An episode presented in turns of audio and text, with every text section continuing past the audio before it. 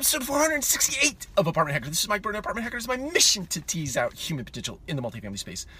So first, I want to thank Linda Gatlin Wendelkin uh, for joining the Apartment Hacker community. I really appreciate you. Look forward to engaging with you. Um, today, I wanted to talk about, in brief, a very cool idea uh, that I heard recently, and I think would really make a difference in your organization uh, or at your property specifically. Uh, I, I, look at this from a perspective of uh, sending these out to residents, uh, prospective residents, vendors, uh, key constituents in your organization, uh, peers, subordinates.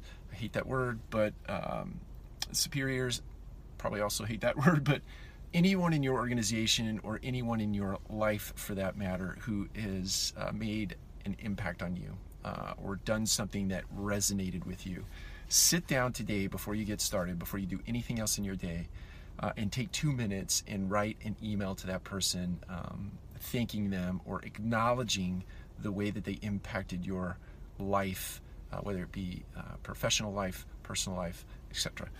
Um, pin that out and send it, and then let it go out into the world. Um, what I read, what I heard rather, was that this particular practice in an organization had uh, worked to increase engagement scores across this particular enterprise uh, some crazy obnoxious percentage. Um, just the simple act of gratitude and the recognition of the way one impacts one's life uh, had increased the employee engagement across the organization just in a mind boggling way.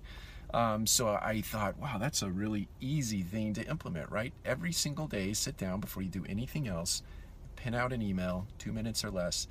Better yet, handwritten note. That's my favorite. But uh, send that out uh, and let it go. Take care. We'll talk to you again soon.